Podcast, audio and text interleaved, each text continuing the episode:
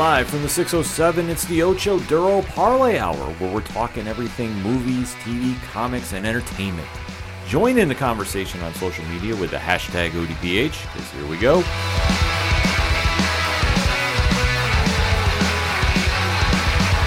Stepping around social landmines and dodging depression with self-medication.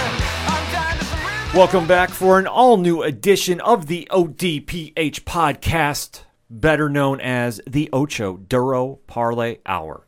What is going on, everybody? Thank you so much for joining us this week. My name is Ken M. Joining me in studio, as always, you know him. He is the co host.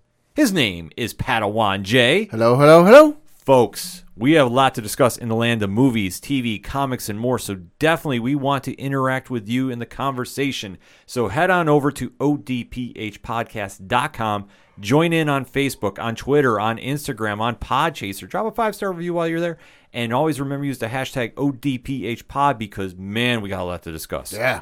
Kicking off this edition of the podcast, though, one of our favorites has finally returned to the airwaves. Yeah. It's been a long hiatus, at least in our eyes, because when this show was originally announced, we didn't know what to expect. Yep. Really was on the fence. Okay, how is this going to be? Is it going to be like the Snyderverse? Is it going to be something completely different? Yeah. But man, oh man, the CW's Superman and Lois mm-hmm. has been one of the biggest surprises in TV in recent memory Yeah. that obviously debuting in February, instantly renewed.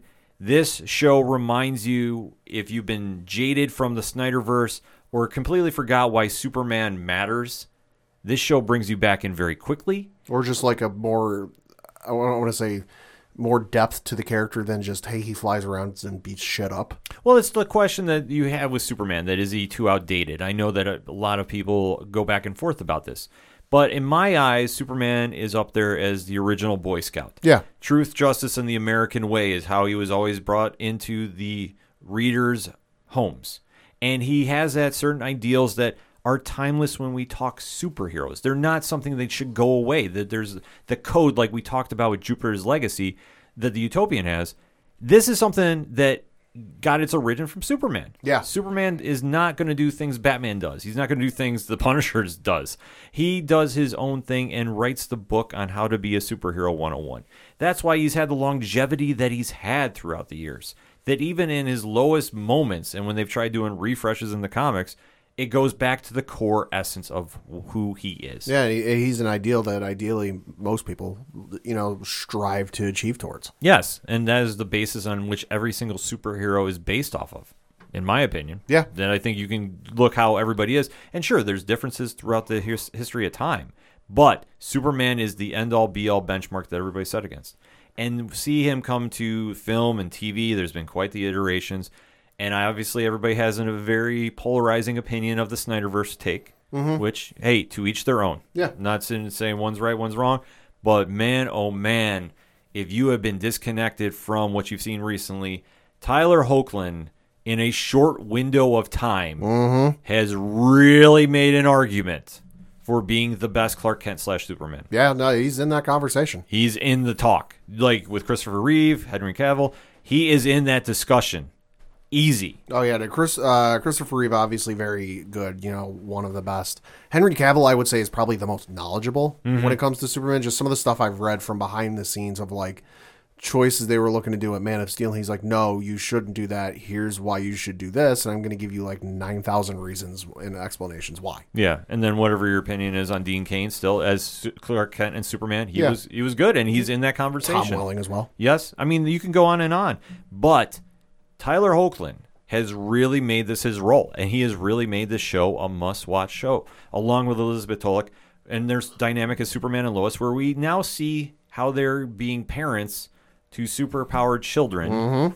and really had their lives turned upside down. I mean, the premise this is the show is they move their kids away from Metropolis Hustle and bustle. yes, to Smallville because of a family tragedy. Yep. And now they set up camp there. But the problems that they had in Metropolis are slowly creeping back on them in Smallville. It's a quiet life, simple life, but you just you're just changing backgrounds and sceneries for the same issues. Yes. And we are going to start talking some spoilers about this in three, two, one.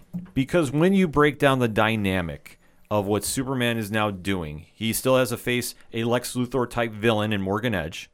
We do see that there is another Luthor in this universe, albeit it's not Lex Luthor that we know. Yep. That has been the billionaire, and obviously with LexCorp. No, this is a soldier from a different timeline. Yeah, it, and also simultaneously you have Clark who slightly fewer duties now that he's not working at the Daily Planet anymore, but he still has to keep up his worldly duties of protecting the world and protecting you know everything that he can, on top of just the ever escalating family drama going on. hmm And then we see he has two sons. Not that we've seen in him without a son in the comics, but the brothers are playing a certain dynamic off each other. The one is super powered as we know of right now. The other to be determined. Dot dot dot. Lois has quit the Daily Planet. Yep. She's now setting up shop in Smallville and really trying to dig into a conspiracy that's going on about why things are falling in the place that they are. The Superman coming back there is almost seems like fate. Mm-hmm. That Smallville, his town that he's defended and grown up with, he now has to go back to and really clean up something that is happening. And it's kind of weird to see because you figure the Metropolis, that's where all the action would be. Yeah. But Smallville is now taking on a whole different identity of itself. Yeah, in Smallville, obviously, as we know from the first five episodes, it's kind of fallen by the wayside and fallen on hard times. Whereas you look at, at Metropolis and the bright, shining utopia where, you know, everything's mostly hunky dory, most, uh, mostly, mostly okay. You look at Smallville on the other side where, you know, job situation is not ideal. People are down and out on their luck. Houses are getting foreclosed on. You know, the, the population is steadily declining. You know, the, the kids aren't staying around once they hit that certain age. And it's like looking like Smallville's future is uh, very bleak. Yes, and they're definitely tying into different elements that really are capturing you as a viewer to see that it's not going to be the same old Superman story you've No. seen and read. This is given such a fresh take on it, and the presentation has been nothing but top shelf. To see that they took a little hiatus because they had to take a break in production. Yep. To see him finally come back on the small screen has been nothing short of amazing. So we are going to be breaking down the spoilers of episode six, Broken Trust, which just dropped. Super excited to see the show back. So Pad, let's just jump right into it. What did you think? Uh, I thought it was a very good episode. I got a lot of Smallville vibes off of it, just from like the, especially the early seasons of Smallville. Uh, but it was a great return, and it got me really excited to see where they go from here. Absolutely. I thought they did a great job about establishing the tone back.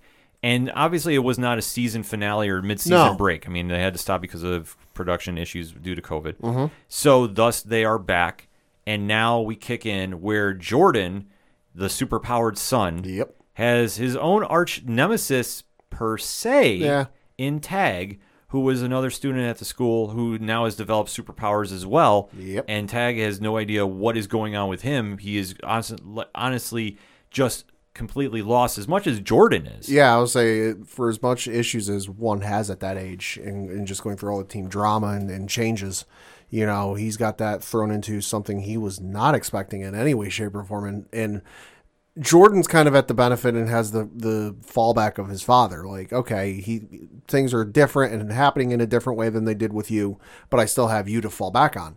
Tag ain't got nobody. Tag has nobody. And this is what's going to be the dynamic that's moving forward for this episode because where Tag goes from here is he goes and kidnaps Sarah. Yeah, Lana's uh, daughter. Yes, who has been a friend with him growing up in Smallville. Totally same thing to do. Well, you know, at this stage, he's paranoid and scared, which Yeah. you have to understand. When you don't have a base around you Yeah. and you have superpowers you can't control, Yeah. you're going to go to people that you trust. Yeah. And he trusts Sarah. So it makes a lot of sense for this move to happen. But looking at Superman's eyes, he now knows somebody is aware of Jordan's powers and is freaking out because yeah, and there's even video of the attack, and he's gone to jump to the conclusion. Well, it's not really jumping to the conclusion. He's come to the conclusion that the reason he has these powers and what happened is because of Jordan. Mm-hmm. And this is something that he now has to keep track of because when Superman is trying to go after Tag, he accidentally cuts him off, and there's this Yeah. big train wreck sequence. Which, Yeah. once again, we can't stress this enough. The production team at Superman and Lois does such an amazing job Oh yeah, with the Superman action sequences. it, I'll say it's you know it's one of the knocks we've had with the Arrowverse with Arrow, Oh, Flash, facts. Legends that the production uh, with the special effects just isn't up to snuff. I real when we realize it's television and we realize they can't do a full fledged movie special effects budget and make it look like the movies, but there is still like you still see stuff on TV today, especially with some stuff where it doesn't look that bad. Like, okay, yeah, it's the TV, but it still looks pretty good. This is leaps and bounds better than what we've seen on the CW. This is where we talk about the DC universe when it was running before it was absorbed in HBO Max. The production level is just that high. So to see it now brought to the small screen, I'm applauding it. I hope the rest of the shows really take note to see how this gets done because this is really making it kind of feel like a big motion picture. And I love that about the show. Because once the, you have Superman scaring off Tag, and then he go, Tag goes away to take care of Sarah, mm-hmm. and you know try getting himself in the right place, you do see the other elements of the Kent family starting to take shape. Mm-hmm. And that is Lois is now being a concerned mother, but she is now investigating Morgan Edge. Yeah, because being the smart cookie she is, she smells a rotten story when she sees one, and she knows something's going on. Yes, that she's fully aware that not everything is what it seems in Smallville. No. Says she's investigating his newest purchase of the mines that were in Smallville. Yeah. And ironically, Morgan Edge is making a PR move Yeah, by promoting Lana Lang as the head of the project. yeah, Which I thought was a very cool move because he knows what he's doing to win over the crowd of Smallville. yeah, and he's definitely trying to blow some sunshine up. Uh, you know what's where he's he's trying to get people to turn a blind eye. Like, hey, listen, things might not be on the up and up, but he's doing a good job for you. Yeah, I mean, Adam Rayner, who is playing Morgan Edge, is doing a great job with it, He's definitely playing a smarmy son of a bitch. but he's borrowing so much from Luthor. yeah, in the comics. Like Yeah. that's that's just one thing to note with that obviously we do have another Luthor from another timeline in this universe. yeah, Just to see how much they're borrowing that Luthor element. I don't want to say it's a drawback, but it's noticeable. Yeah, That I much would have rather had a different character with a different take on it. But I digress. He's doing a, a great job being Morgan Edge and doing what they need to do by pulling the strings in Smallville. And that is something that this show desperately needs is a great antagonist to go with. yeah. Especially since, let's face it, we don't know what the situation is with that universe's Lex Luthor. Currently, we know he's with Supergirl, but we don't know if he's going to make the jump over to regular Superman. So, for the time being, it makes sense. Yeah, it definitely makes sense to do. And obviously, with another Luthor in this universe who they title the Stranger mm-hmm. because it was one from the first pro- pilot of the episode where he goes and he is starting to fight Superman, and you ha- don't have a reason why. And I will say that once we get started, start to dig into the motives of Captain Luthor, as he's known, Wole Parks is playing him very well. And he's now acting like a reporter as well to get Yeah. close to Lois. Yeah. Because in his universe, he was married to Lois Yep. and Superman went injustice mm-hmm. on everybody in that universe. So he's making his mission to prevent it from happening in this u- world, which is a very interesting play to see on how Superman is in the different multiverses. Yeah. So it's always kind of cool to see that factor thrown in. I loved when they did the big reveal of this, but now you understand his motives, and that makes him a very sympathetic villain. That always is great because when you understand their motivations mm-hmm. and you can say, okay, I can see that point, it just adds such a dynamic to the story. Oh, absolutely. So as they start digging into Morgan Edge, they're go off in their own adventure. You see, it goes back to the boys for the next part of the episode, and for the majority of it too, because at its heart, it is trying to show the dynamic between Jordan and Jonathan. Mm-hmm. And Jordan Ellis and Alex Garfin do play the brothers very well. Yeah. like they are definitely playing off each other. As you see in each episode, they're getting very comfortable with each Mm-hmm. other's roles, and they're playing off. That you see Jordan, who's now the big super son and really kind of making the most of that situation, even though he's now demonstrating issues with his pro- with his powers. Yeah, which, like I said, it, it's kind of made me have, feel like I was watching some of the early seasons of Smallville, where you know in Smallville Clark didn't get all of his powers at once; that they kind of came one at a time. And when they'd go to introduce a new power, he couldn't control it, and it would just, you know, I especially remember the Heat episode where it was like a middle of the summer or something like that, and it was like a dry point, like there wasn't much rain, and all of a sudden he's just setting like crops on fire, buildings on fire, and he just can't control it, and it's what you saw here. Yeah, absolutely. You see Garfin really trying to element the or really bring that point to the screen too with his actions because he is just really writhing in pain Yeah. from all these headaches. And Elsass, which I apologize, I mispronounced it earlier, is being the good brother about trying to support him and get him in a way Yeah. and trying to figure out what's going on. And they they play that dynamic so very well in this show. I have to just fully applaud that. That now they're trying to cover up his superpowers. They're also trying to focus on the big football game because. Yep. Hey, it's high school. It's football. It is what it is. Oh, yeah. And they're facing some old friends. Yeah. Who are they facing? Pad? Uh, the old team in uh, Metropolis. Yes. So there's a little backstory going on there. And with Jonathan Kent was supposed to be the star quarterback there when he came to Smallville, he was third string. Yep. He has now gotten himself back into the lineup. Uh, through some unfortunate circumstances. Yes. But yeah.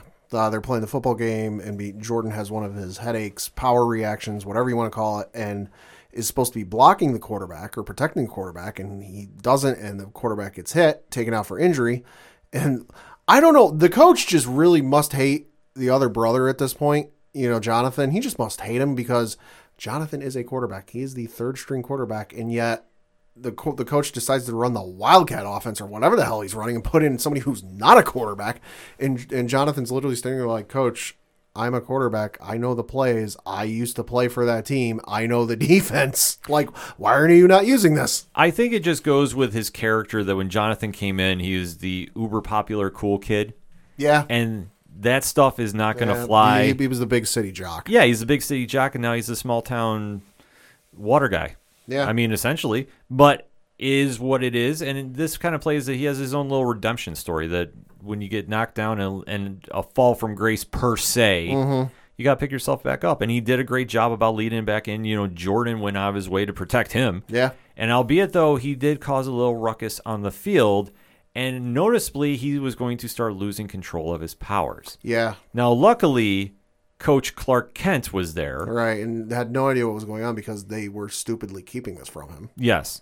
But they want to try taking care of their own problems, which Clark can understand because Yeah. he did it from Mom and Pa Kent. Well, that's and that's something that kids, I'm sure everyone listening has dealt with. That you have something going on in your life, and even at their age, that you just whatever reason don't want to tell mom and dad. That like you know your parents have told you, hey, listen, you can tell us anything, you can come to us any any issue, no problem.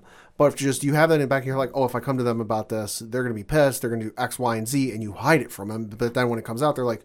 No, it's fine. Like we understand it. We, you know, obviously not for we can't relate to this situation, but like various situation we've gone to our parents for and explained like, no, yeah, we get it. We've been there. yeah, and Clark has to do the save where he puts his hand over Jonathan's eye or jo- Jordan's eyes rather, Yeah, and absorbs let, all. says the, let it out. yeah, and he lets go of the heat vision. Yeah, Which that was a cool scene. I, I, I got to admit. pulled like- at the heartstrings. Yep, and it definitely you understand what he's going through. I mean, Clark is sitting there struggling that he can't just go fix the world like he usually does. Yeah, because Jordan having enough issues trying to control his powers and not have them explode, but then he gets targeted by the entire defense Yes. because there is that shot of the two players for Metropolis who they're getting ready to. Uh, Jonathan's getting ready to snap the ball. He's going through his cadence, and they just cut to the shot of the two defensive Metropolis players, and they just look at each other, nod and smile. I'm like, and I saw that. I'm like, oh, he's about to get his head taken off. Yep. And sure as shit, the entire defense goes for jo- Jordan. Yep. So it was kind of cool play back to their Metropolis days because you know they're going to have a little bit of teen drama. Oh, yeah. But uh, Yeah. like I said, it's not so overbearing that it's a turnoff for the show.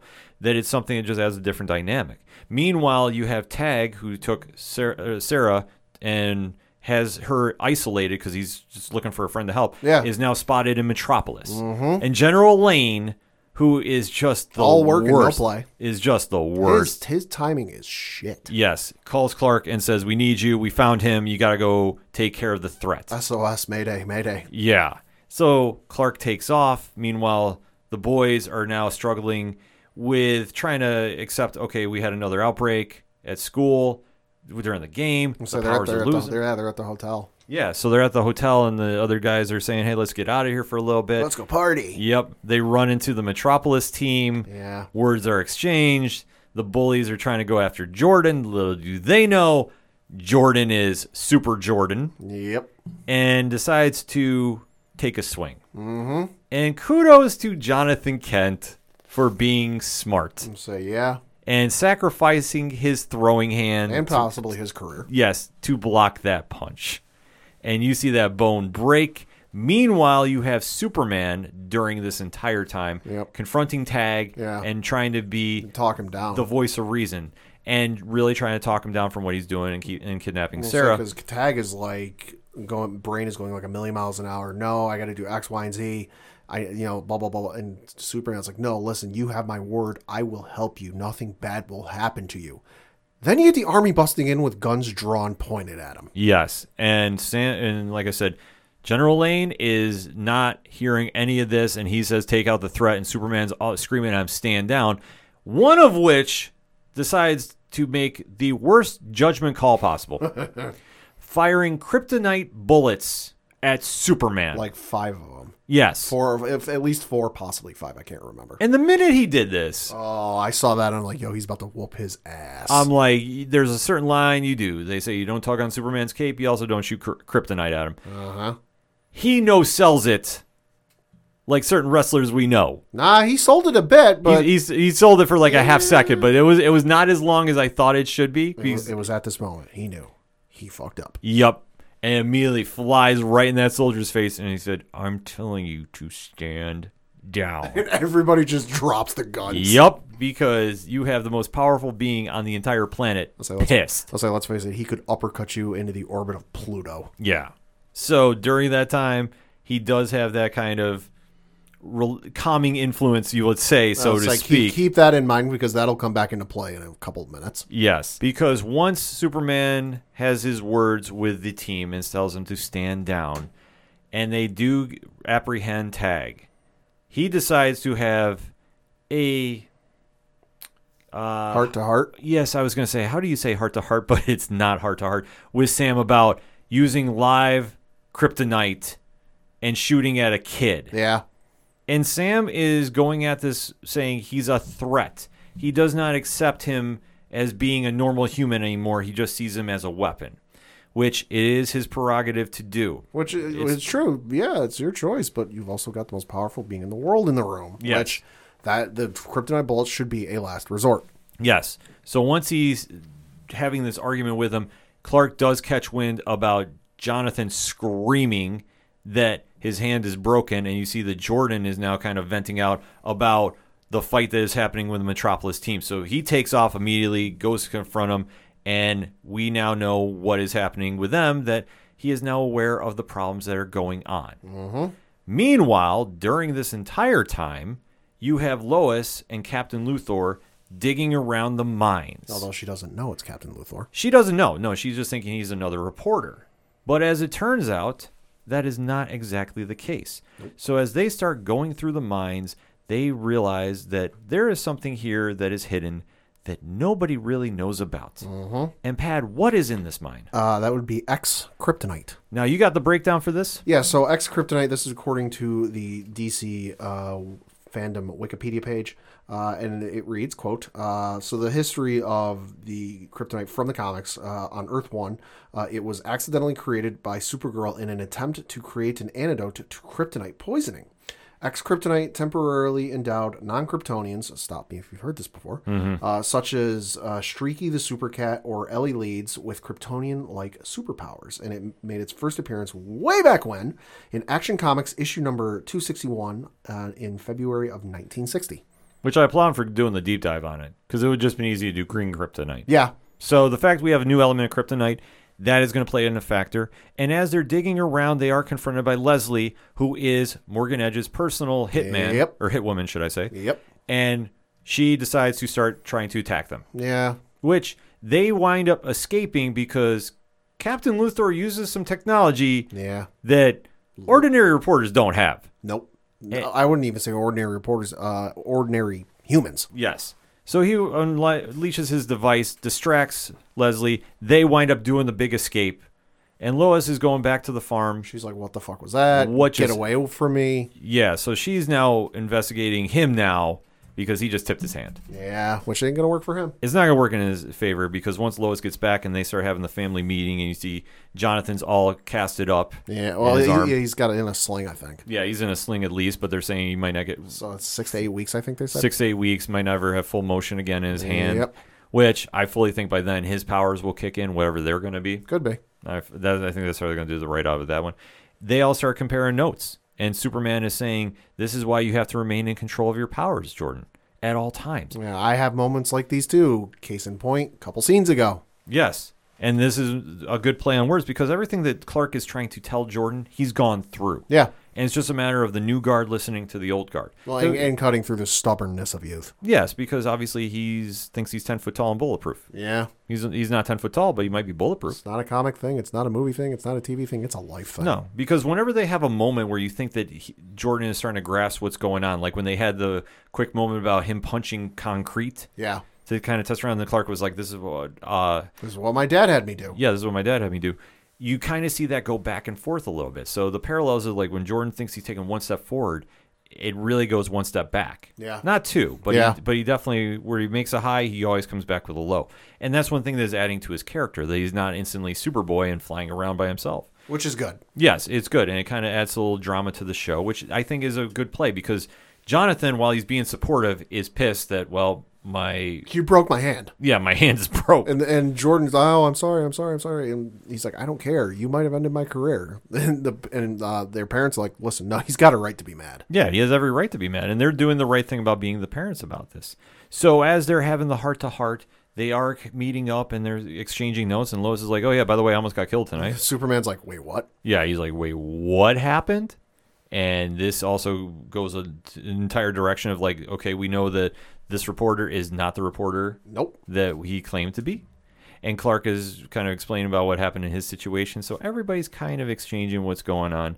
And meanwhile, you're also having Lana having second thoughts about her promotion yeah slightly. So she's now kind of tipping her hand that she'll try digging up dirt for Morgan Edge. which is which is odd because it feels like this is coming out of slightly nowhere Yeah, that was something I took away from the episode too. Is like it felt rushed. yeah it, it felt like I felt like there should have been at least a couple instances now that she's kind of in the organization I would have understood it if like there were a couple instances where stuff was happening that weren't quite sitting with her that were you know were kind of going against her morals then I would have understood it. But like, I, I get her husband's drinking the Kool Aid and like all in on on Morgan Edge and like, yo, let's go. Mm. But just it, it, it feels rushed. It definitely felt rushed. I mean, I thought that was a low point of the episode, but nothing to really ruin the show. No. by any means. No. because on the next day, Lois is having the heart to heart with Jordan out there and really trying to be a consoling mother. And then Jordan has a what appears to be a seizure. Yeah, something's going on where he falls and his body just starts shaking. Yeah, he starts shaking and collapsing, and at this point, Clark comes flying in, does an X-ray vision scan of his head. Yeah, which it's hard to tell what's going on because well, I'm not a doctor.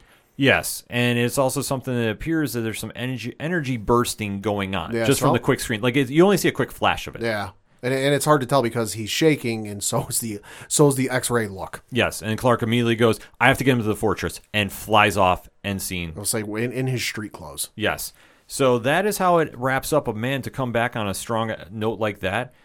I was very impressed with the episode. Yeah, Like- so was I. Yeah, like I said, they really touched upon the elements that really you're starting to get familiar with. The fan, the family dynamic is there. The big action sequence, which we're getting at least one with Superman each episode. Yeah, which is good. Yeah, it's it's a good balance off. I think just the only thing that's going to take a little while to develop is the side dramas going on, like Lois's story. Yeah. I thought they gave enough time to, but not enough to really have me invested just yet. Like it's almost like the quick play of Captain Luthor. They tipped their hand a little too fast. Yeah. And with Lana flipping around as well, I thought that was also a quick hand too. Wasn't a bad episode by any means. No, really no. enjoyed it. Really thought they're hitting their strides. And for the CW, I think it's that energy boost they need to really move that franchise forward and their DC properties forward. Yeah. I think that for Superman, you need to continue that quality because it's Superman. It's not a B list or lower superhero. Yeah. It's one of the trinities of DC He's, Comics. he's the guy. Yeah. So you have to deliver on this show because if it falls, it's it's gonna just have a ripple effect that you don't want to deal with. It's going to be hard to come back from. And then let's let's be honest, the Flash has been stutter stepping a little too much. And for their other shows they have coming out, Stargirl we know is coming back. We know Black Lightning is ending. Yeah. Legends of Tomorrow is Legends of Tomorrow. So Superman is going to be Superman and Lois is going to be looked upon there. Batwoman has been doing well too. I have to I haven't been watching lately, but the episodes I've caught I've really liked. So like I say, for rebuilding the Arrowverse without Arrow in it, I think they're really doing a good job with Superman and Lois leading the way. Yeah, no, it's been really good. And like I said, they can't screw this up because it's one thing to mess up a season of Arrow or a season of Flash and come back from it. You mess up this show, it's going to be hard to come back from. Absolutely. So that being said, let us know what you think. Hit us up on the hashtag, hashtag ODPHpod. What is your thought about the return of Superman and Lois, episode six, Broken Trust? We want to have that conversation. So we're going to take a quick break. We'll be right back. My name is Nicholas Haskins, and I'd like a moment of your time to tell you about the fifth annual live stream for the cure. To do that, I brought along two people whom I couldn't do this event without Gerald Morris and Dan Brennick. Over the past four years, the live stream for The Cure has raised over $30,000 for the Cancer Research Institute. That contribution is helping to fund research into cancer immunotherapy, training the body's immune system to fight all forms of cancer.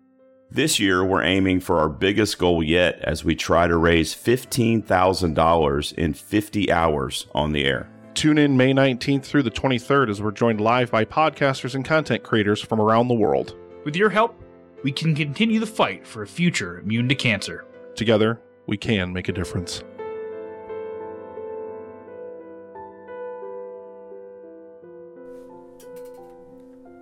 Coming back for segment number two here on the ODPH podcast. And you know I got to break down Fear the Walking Dead. Oh yeah.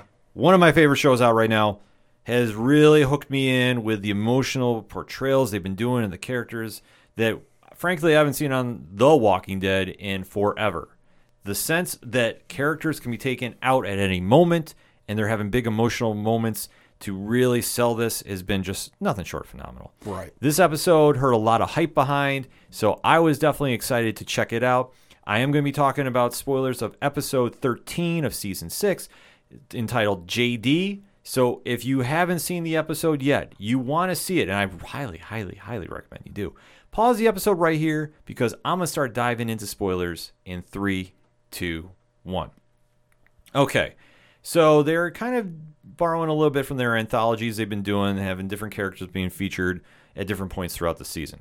So this one is dealing with the fallout from JD's death, John Dory's, who, I mean, obviously has been a long staple on the show. He was, I want to say, the Daryl Dixon of the show at one point, the noble lawman, and to see where they've been really kind of going from there since his murder has been absolutely really phenomenal. But they're also dealing with the ramifications of what happened with Grace losing her daughter Athena last episode. And Morgan, who, like I said, Lennie James, what can you say about him that hasn't already been said, Pad? Just Uh, he's a real good actor. I'll say that much. he has been absolutely lights out in the show. He has been phenomenal. It's such a nice addition to really make the show stand out from the shadow of Rick Grimes and company. And while he's having the back and forth with June, played by Jenna Elfman, about who's just the ramifications from Athena's death, June takes off to start digging into more information about that certain doomsday cult that is now popped up as the major antagonist. And he, she is also tagged along by Dwight and Sherry. So we are seeing certain familiar friends return to the screen. Obviously, we know mm-hmm. Dwight from the original Walking Dead from being Negan's right hand man. Austin Yep. Amelio has Yep. been on the show, and, and he's been a great addition to the show as well. Too, it goes without saying that he's been kind of here and there, but when he's made it on screen, you can see the redemption arc happen with him. And like I say, he's been a great addition for this cast. Christine Evangelista has been playing Sherry, his long lost ex wife. And you know how that went with Negan. Yeah. So now they've been reunited and really trying to find their place with each other and back in the world. So they are taken off to go find more information out about the mysterious doomsday cult. And as they're going there, they're ambushed. And you're seeing they're having shots fired on them. And it doesn't seem like this is anybody in particular. Like they originally think it is the doomsday cult chasing after them because let's face it, those guys are absolutely batshit crazy. Just saying. That sounds about right. So during this, they're having this gun battle standoff, which it is what it is. I mean, it's not as crazy as the typical Walking Dead. Everybody has machine guns and you know is firing at each other, and it's like GI Joe. Nobody hits each other. This is something that there's kind of like the little standoff, and June makes the break to go find out who this is. And as she goes to confront the shooter, she finds out that it is someone that we all thought was long gone mm-hmm. and has now been introduced to the story, and that is John Dory Sr., played by the one and only Keith Carradine. And I gotta say, absolutely brilliant job from him in this show because he's coming in and they are determined to figure out okay, they're after the same person. Right. So he is now chasing after the one and only Teddy, played by your guy. Uh, John Glover. Yep. So we start digging into the mysterious Teddy, and you're getting the information that we have all been kind of waiting to hear about. Okay, why is this guy involved? And as they're kind of having that exchange of information, because once June is blown away that she has now found John's dad, this is really where the episode picks up because you start digging into Teddy's background, where lo and behold, in shock to nobody, he's a serial killer Yeah. who John had put away in the I believe it was in the 70s. But this is where like the it became like the obsession to convict him Right. drove him away from his family. And you did see that John alienated himself from John Jr. and really kind of just forged his own path. And there's always been like that guilt that is, uh, you know, harbored up inside him. Sure. And they do have the background, like he gets caught up about what John did when he was alive and how he followed in his footsteps. And you can see John Sr. is like, why would he do that? And just kind of playing just the gruff, grizzled ex cop. And to see that he's still chasing after that one case that, that got away because somehow he's he's figured out that Teddy has got away from prison. Obviously, with everything going on in Apocalypse, this happens. Right. And this is one thing that you're noticing in the Walking Dead universe, period. You're seeing characters that were something else completely before the apocalypse are now very, very different versions of what you ent- entitled them to be. Sure. Like I say, for example, or entailed to be, rather, I should say. You, you see with King Ezekiel. Okay. That, well, he was the king of the kingdom. And, you know. Had a tiger. Yeah, he had a tiger. And then lo and behold, he was a zookeeper. Right. So you have this, and then you have Teddy, who was a serial killer, has some somehow, some way, convinced people to follow in his suicidal mission. I mean, listen, when it's the end of the world and zombies are roaming about, I don't quite care who's next to me in the trenches. If you're going to help me fight off this horde of zombies next to me, cool. Yes. Unless So- you're an Astros fan, because fuck you. Pad keeps it 100, folks. It doesn't matter if it's a sports show or the entertainment edition. Pad lets you know what he thinks of the Astros. I digress. Back to the show, though, they are having the exchange of information, and then they're also trying to track down John's last whereabouts because for John Sr. to get closure, they do wind up going back to John Jr.'s cabin. And during this time, there is uh, one of Virginia's last holdouts, Ranger Hill, that is still loose and running running around, but not exactly like he is a major player in this stage because he's been I don't want to say forgotten about, but once Virginia was killed, has kind of been forgotten by the wayside. And then when this is all going on, you're seeing that when they get to the cabin, lo and behold, they find out that Hill is there. Hmm. And there is this kind of back and forth that John Sr. is basically trying to protect June and go after him, trying to do the right thing, even though he's kind of, I don't want to say going about the, the, with the right methods, because he does Right. lock her away in the RV that they're traveling in Right. And tries to go solve the case, so to speak. And there is a shootout, and John Sr. gets shot. So I'm thinking, now, granted, it was not a headshot. So one thing I'm taking in The Walking Dead, and I'm very surprised at during this whole thing, is when these shots are going on, and they're not like a headshot or anything. Yeah. People usually survive. Right. I was saying, unless I see a dead body and it reanimate, I don't believe it's dead. Yeah, because once the John uh, Senior sees the grave that they put John Right. Junior in, he kind of has an emotional. and He's shot right in the back, so he's shot like in his stomach. I mean, the bullet comes out, and you see him kind of fall. But then he does wind up fighting away Hill, mm-hmm. and June winds up coming in to make the save. So after that, she's been escaping from like where John had her hidden aside. She does another kill job to come in. And this point, too, Dwight and Sherry have also made the appearance here as well ah. because they were separated during the gunfight going on. And plus, Sherry decides to reveal something as well to to Dwight, which this will definitely catch your iPad. Okay. So she was trying to leave the group. Oh.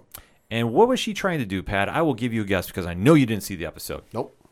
Take a guess. Take a wild guess. Why would she leave Morgan's camp and make her way towards Virginia, the state? Uh, she's a uh, oh Christ, what the hell's the word I'm looking for? She's a uh, like a spy, secret agent, like working for the other side.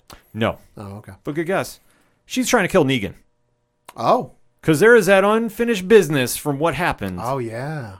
and she says, "I can't live with myself." Oh, I'm, I'm paraphrasing. Oh, yeah. I need to put a bullet between his eyes. Oh yeah. That that that did happen. And Dwight is sitting there saying, Wait, we've just found each other after all this crazy shit has gone on in the apocalypse. You want to go back and do this? This, no, this is not the way to do it. Have we not learned about this? And I would say like it was kind of a weird moment to see for Dwight because I mean obviously he had his face burned off by Right. by Negan. Yeah. Is saying, you know what? It's okay. Like he didn't say it was okay, but he was like really just trying to say, listen, there's more to this than trying to have revenge on an asshole. We need to. We've now gotten back to each other. Let's focus on this. Let's start over. Let's find us. And that was their kind of side plot this entire episode because hmm. so much was given to John Sr., as it should have been. Not mad about it at all. Really not mad about it.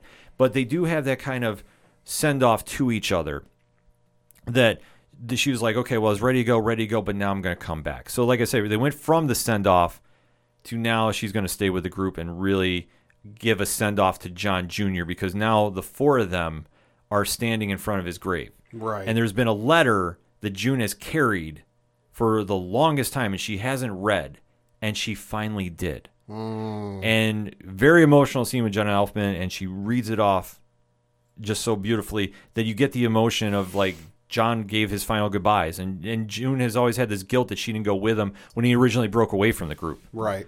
That John basically was saying, "Listen, I understand, like I understand, but this is why I did what I did," and you know, and he also gives a little closure to his dad. That he said, nice. yeah. So it was like it was just this weird scenario because I mean, he for his dad alienated him and left a long time ago with the obsession for the case against Teddy.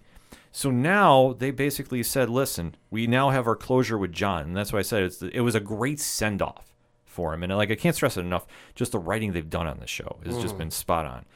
So they wind up getting John Senior to come back to Morgan's camp, and Morgan meets.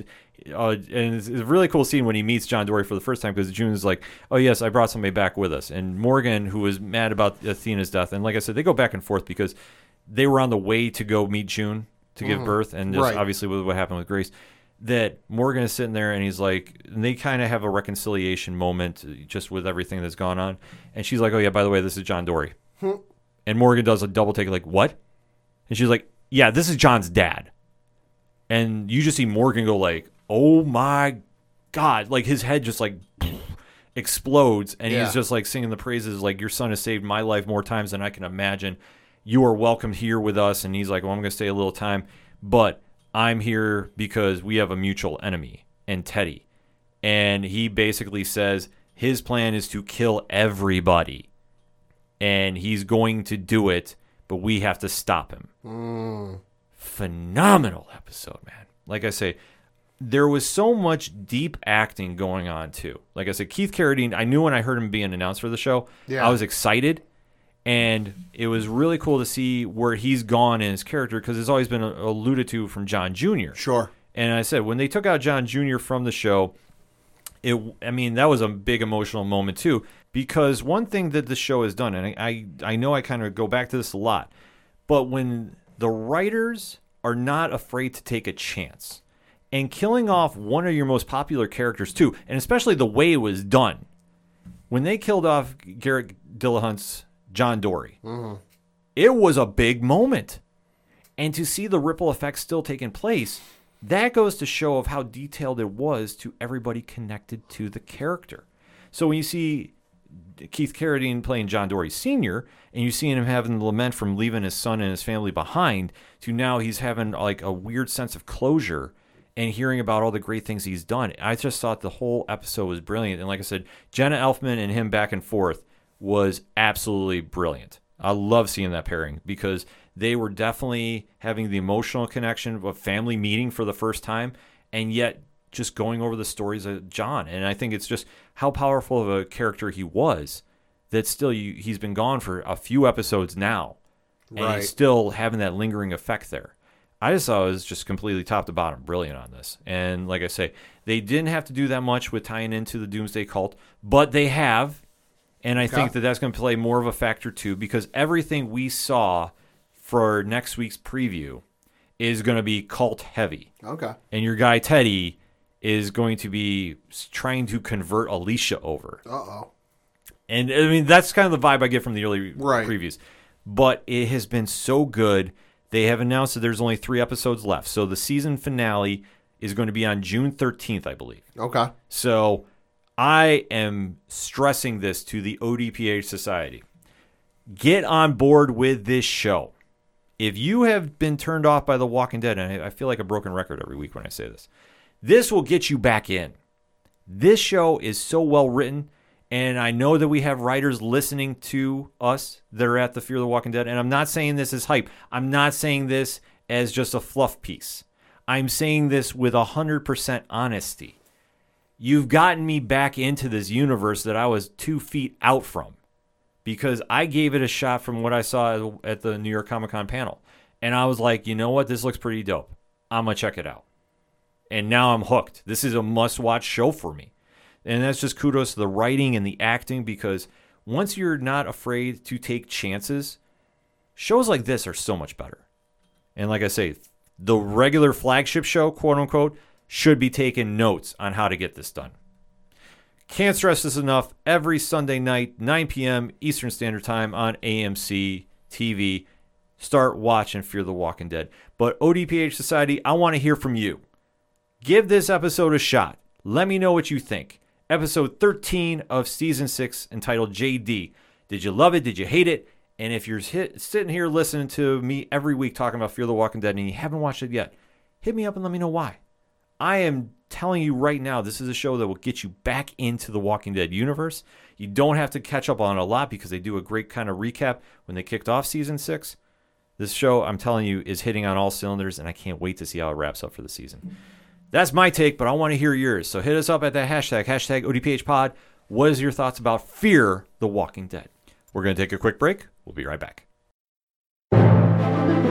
Have you ever dreamt of being a superhero? Legends of Superhero Story is a new actual play podcast using the Legends Superhero role playing game system, available on all podcast platforms. This exciting new superhero tabletop RPG follows our Game Master Jack and our fledgling heroes, played by Chad, Emily, Amanda, and Daniel, as they work their way through their origin story and beyond. Listen in as they discover their powers and abilities. Let's hope they learn to work together as a team in time to save the world and truly become legends. Legends of Superhero Story is available on all podcast platforms. For more information, follow us on social media at The Legends Cast or visit our website, www.matchplaygames.ca forward slash The Legends Cast.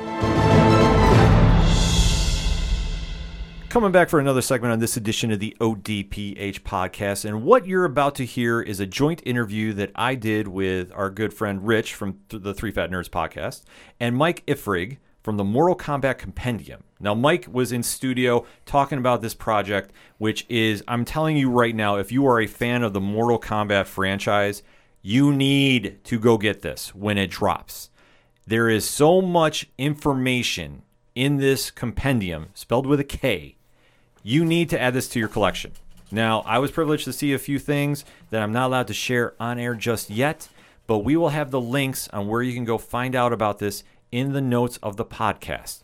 So sit back, stay tuned, and let us know what you think about the Mortal Kombat Compendium, because right now you're about to hear that interview. So take it away, Pad. What's up, nerds? We're back here, and uh, don't adjust that dial if you're listening over on the ODPH. This is Rich from the Three Fat Nerds podcast, but do not be alarmed because Ken M is here. Yes, this is a special 607 podcast collaboration with our friends over at 3FN. And you know, every time we get together, we have a big guest on, and this is no exception. That's right. It's it's always a good thing. We like the signal boost. We like to get some things out there, and uh, th- this this guest.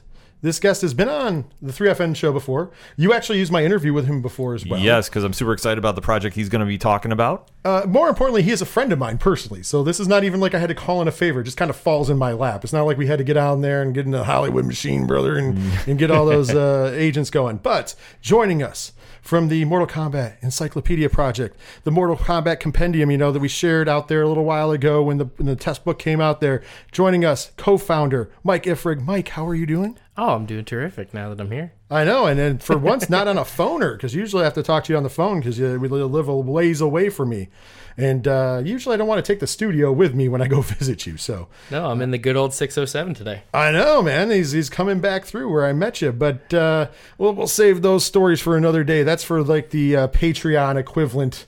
Uh, love is scary, possibly Oh, man. level of, of, of debauchery, and uh, we're here to kind of talk about the book and everything going on. But beforehand, I know that you took a little bit of uh, offense to what Ron had to say about the Mortal Kombat movie. But so let's let's open up because you're a huge Mortal Kombat fan. Obviously, you're doing the Mortal Kombat Encyclopedia, and uh, that's the most important thing we're going to get out there. But I kind of want to hear your take on the movie, especially since you did not like Ron's take on it. Uh, I don't think the movie was.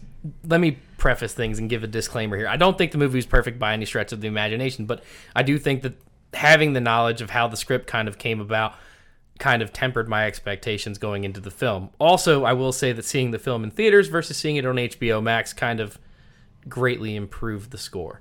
Uh, I do think that I saw it on HBO Max first. I wasn't very impressed. It was kind of like a middle of the road Mortal Kombat film kind of thing for me. It was kind of like a four. Um, but when I saw it in theaters, I think the acoustics, the the the experience, kind of changed that, bumped it up to about a six. Um, I do think the beginning and the end still hold very strong.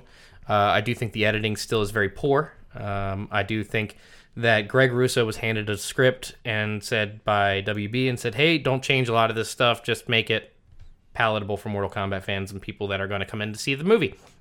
Um, that being said, uh, when Ron said that half the characters in the movie uh, aren't in the games, that that really uh, made me have like a nervous twitch um, because I've been putting this book together for six years, so I know what games and what what what the characters come from. So Nitara, the Bat Lady, reference there, uh, where Kung Lao kind of spins her through a buzzsaw, originated in Mortal Kombat Deadly Alliance. You have Shang Tsung. You have Mileena, his right hand woman, uh, who originated in Mortal Kombat 2 as the opposite of Katana. And then uh, you also have uh, Reptile, who appeared, um, albeit not in his green ninja stage, which a lot of people are either. I don't know. I, I kind of dug the fact that he was in the lizard form. Yeah, I dug that they t- decided to take some chances with it, and I thought that for what they were bringing to the table with it, I thought the action sequences that was the big thing I was going in for. I said script we know is going to be what it's going to be. Yeah. But as long as they nail the action, and I thought they did a great job b- doing homage to the games, especially with the fatalities, they weren't shying away from it. I thought that that's what really is the take home from this movie. Yeah, and I, I would have to agree to that, um, especially for new fans coming into the series. They know very little. Like, if they're going to come into Mortal Kombat, what they know is, oh, well, that's the gory fighting game. You know, a lot of people think that. But there's a lot more to it. And which is why this book is over 400 pages, which is why we've been working on it for six years, which is why it's like so hard to kind of piece together the lore because there's multiple timelines, there's multiple things that happen, there's multiple realms, there's all different kinds of crazy stuff. So the movie, I kind of just put it in its own thing. But I always tell people, I said, you know, listen, if you don't like this movie, I I, I tell them to always check out Mortal Kombat Legends: Scorpion's Revenge. That's also on that HBO Max. It came out last year, um, but I think that's probably one of the better Mortal Kombat movies. But this one's probably middle of the road for me. Yeah, I, I agree. I, I I didn't mind it. Like I said on the show, when I reviewed it, I think I gave it a five or six. I, I was there for the action, and it Yeah. delivered that in spades. I know me and Ken were there on opening night to see it in the theaters. Uh, it was our only our second movie back, uh, Mm-hmm. Godzilla vs Kong being the first, and I enjoyed both for what they were. It's not like I was expecting it to be, you know, Gone with the Wind either. Yeah, it's not it's not going to be an Oscar written script, but you know what you're coming into it. And as long as you're appeasing the fan base, and what you want from these movies is you want that larger than life action. As long as you have that in the story, it does fall into place to an extent. I mean, that's what you're here for. So it's you don't really need too much, but especially going to the big screen and seeing it live in action too. I mean, that's the one thing when you're seeing it in a theater. Mm-hmm. I think just really sells it home because I did do a rewatch on HBO Max and I do agree with Mike. It's not the same. Like there's just something about it that just really is a whole different vibe and I think takes away from it. But when you go to the theaters and you see it live in person, and I know you're watching the film, but it's just that experience of being there. You really get caught up in it, and that's I thought they did a good job with that. I also look at it like this. I had the uh, pleasure, if you will, of seeing it twice in the theater. Yeah. Because I saw it once on opening night with you, and then I had to, I took my stepson back a few days later to go see it again, and uh, I enjoyed it, and he thought it was amazing. I just want to throw that out there. Fifteen year old, if you're if you're looking at getting new fans into it, and I understand it was a rated R movie, of course. I, I everybody can treat their kids differently. My my kid is definitely more than able to watch gore, and uh, he uh, he he loved it at 15. He thinks it's, it's, it was phenomenal. So once again, it might have. You never know what audience it hit. It's definitely out there to get more people in uh, to the the lore, into the story, into the games, into like it's a whole franchise. It's not just a it's not a package of just like oh it's a movie. It's not like a, a lot of times we fall into this franchise just being a movie, but there's a lot of franchises out there that aren't movies and are multimedia and they and they conquer all and I think that's what they're trying to do with Mortal Kombat. They did it in the past and eh, yeah. No. The original movie wasn't horrible. It looked it looked amazing compared to Annihilation. Annihilation is just something. I don't, I don't don't even know what. about that. Yeah. I was gonna say, can we put Annihilation up there with like Doom? Yes. Yep.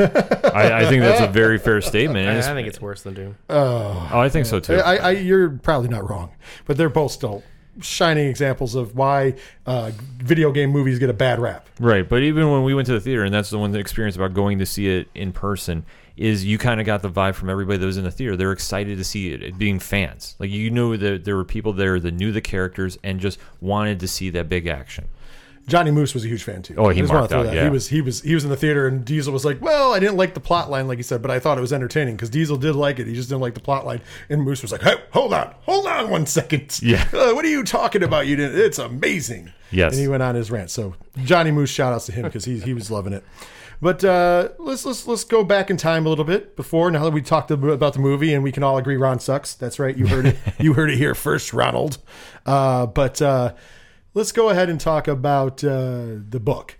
So the first time I, I've known you've been working on this as friends, you've been working on this forever. You talked about it even before you worked on it, and uh, I've seen different iterations over the years of knowing you. Uh, it went all the way from like a paperback small paperback tester that you had all the way to this wonderful hardcover tester book that I have in my possession that I showed on Facebook and as well. Uh, fun story. To, we were just talking about this with my wife.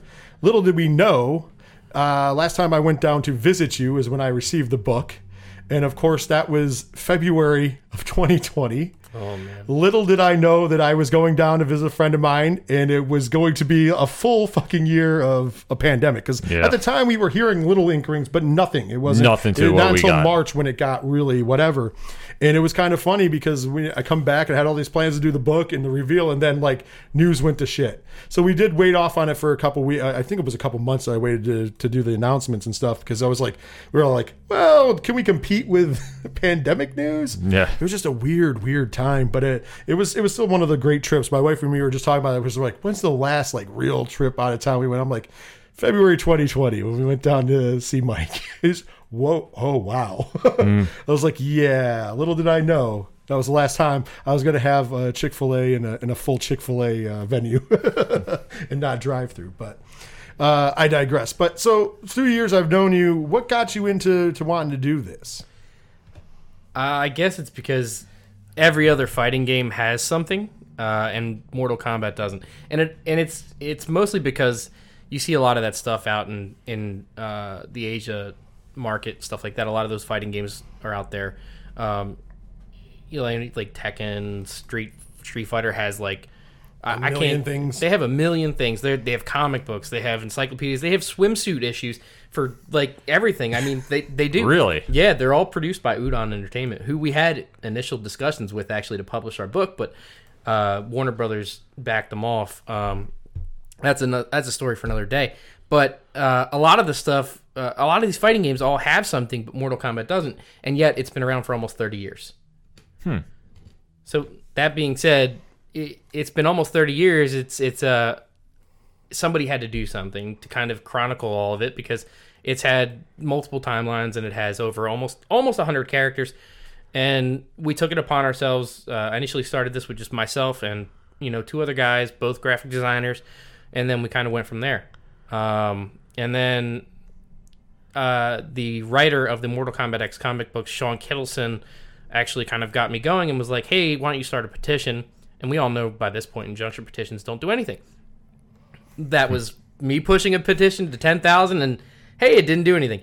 Uh, but that being said, it did push me to kind of say, hey, so this isn't doing anything, so let me do it myself.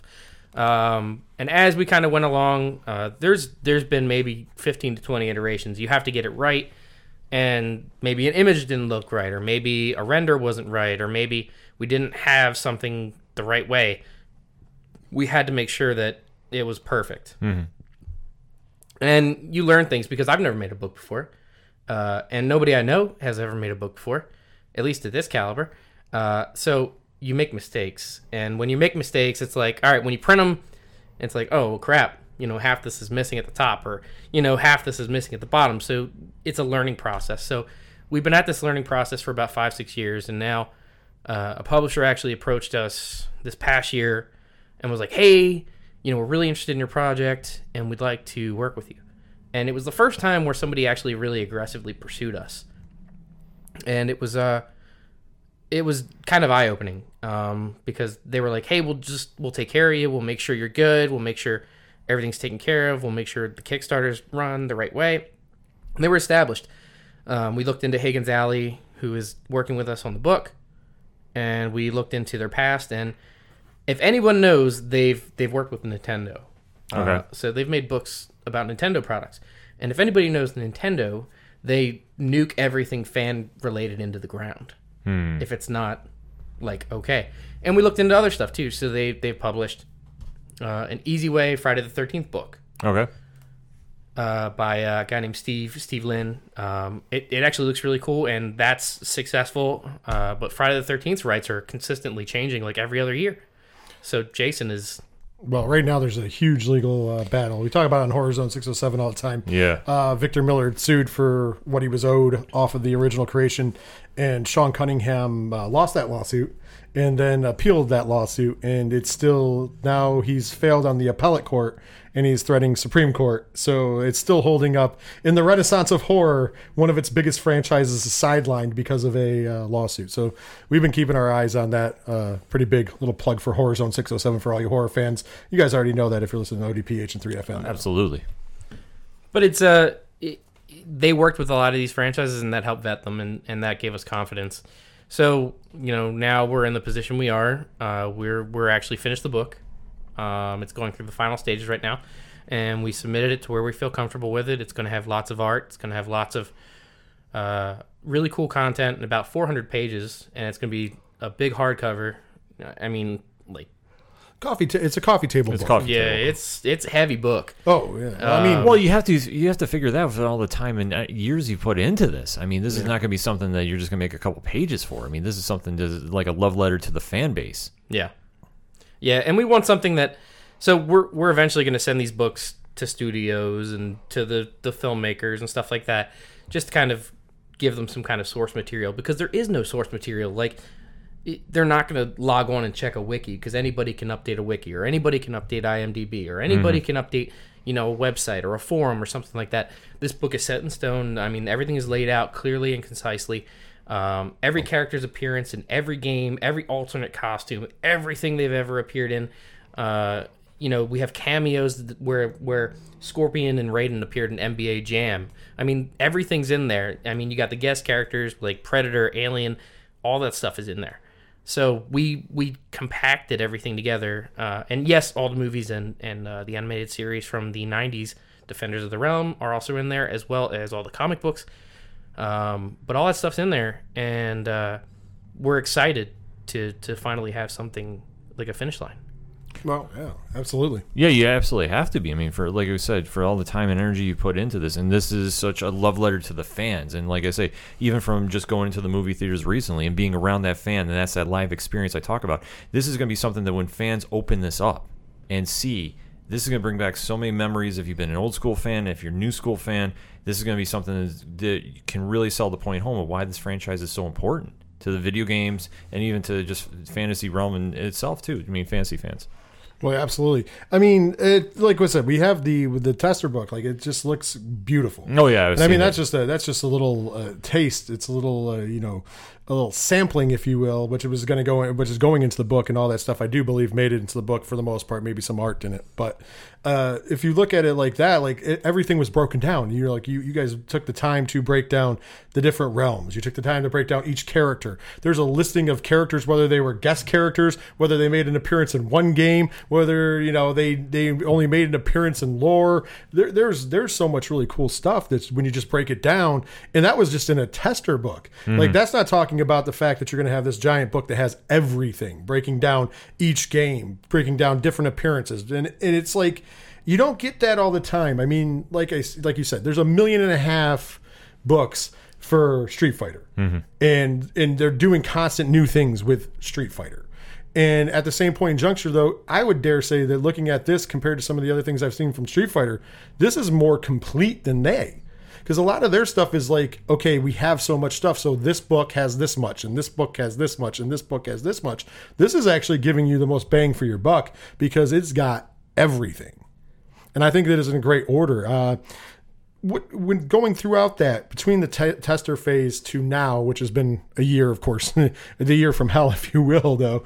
But uh, how much have you guys changed? How much have you added since then? We so in the tester book we had every piece of gear that the characters had in MK11. Uh, we removed those because that's just A little overkill. yeah. So we replaced it actually with larger, uh, what we call threads of war. And what threads of war is like a larger, uh, like a page that includes all the alternate costumes and how the characters look from game to game. So it's a better look at it. Okay. And we also replaced it with uh, like a almost a full page of artwork. So like concept art from the Okay. character. So we really wanted to kind of bring home the fact that it's also an art book. Uh, Mortal Kombat's only ever had one art book, and that is when it resurfaced in 2011. And that art book was about this big, which is not very big. It's very small, um, maybe about less than 100 pages. Um, it wasn't anything substantial. Uh, so we wanted to give fans both. Uh, so we combined that. We collected art from all over, from MK1 all the way through MK11, and we made sure to put it all together and picked some really good ones. Like there's some wacky ones in there. I mean, we made sure to kind of say, oh, well, they, this character looked like that at some point. That's strange, but we wanted to make sure we encompass all that. Um, we also replaced all the renders with 4K shots that we actually took in game, uh, whether that be MK9, MK10, MK11, or wherever the character's from. We replaced it with that. Uh, we also custom took the renders from the customization menu, so those renders are not out to the public. They're we took them, they're ours. That's it. Um, we also changed a lot of the layout for like the guest characters and stuff like that using actual renders and using better screenshots of the characters. Um, we wanted to make sure that you know special moves and fatalities were shown for the guest characters as well. Um, trying to think what else. Uh, we're finally gonna have a table of contents. Okay. We didn't have one before, and it, you would think a book would have that, but we didn't. Well, you got to figure you- you're putting so much together that it's just like the little details. That's why you do it the fine tuning before you submit. You know. Yeah. But that's you have so much information in this book. I mean, something's going to be standing out later. Yeah, uh, we, we made it all the way to this point, and we were like, "Oh my god, we don't have a table of content. like, how are people going to know where to find things? We didn't. We didn't even have pages numbered. It was just kind of like this. You flip through it as you go, and uh, you don't think about it uh, when you're putting it together as a fan. Or, uh, but th- those are the, the minor things we changed, or the major things we changed. Um, uh, minor things we changed. We just tweaked some little stuff with the page designs, and uh, we took better screenshots of things that we didn't have good screenshots for um, almost all in 4K. So crystal crystal clear uh, clarity, and uh, they all look really nice. Absolutely. I mean, I, I like I said, I've been uh, I've known you for so long that I've kind of like seen different iterations. I've been around for a lot of the groundwork, and it, it's looking it's looking good all up into you know to this point, even with getting to see a sneak peek of what your Kickstarter page is going to look like. Uh, before we jump into the Kickstarter and the campaign, do you have any other questions about the book, Ken? No, I mean, just going into the detail, I mean, just how dedicated you've been about this. I mean, I just think it's absolutely amazing. And just being such a, a, a passionate fan about I mean, you can just tell just with talking, just this is just such an important thing for you. I mean, I, I'm just definitely excited to see this book when it comes out and just how much detail you have. I mean, you said you reached into all the crossover games they've had, all the characters, done the fine details, just the fine tuning. Is there anything that if you're reading, if you're talking to a new fan, what is the big selling point about this book? The big selling point is we try to make sure that everything's compartmentalized. Um, so if they want to know the story of a certain game, we have a big story section in the beginning. So it breaks down game by game what the story was and what happened. So it's kind of like a TLDR. Okay. Um, so when you open it, uh, that section, it'll break it down and have the, the logo and the game logo for Mortal Kombat 1. This is what happened to our Mortal Kombat 1. If they don't want to play the game, that's their basic, you know, synopsis. And they can go game by game. They can go even further. As they flip through, we have a game section.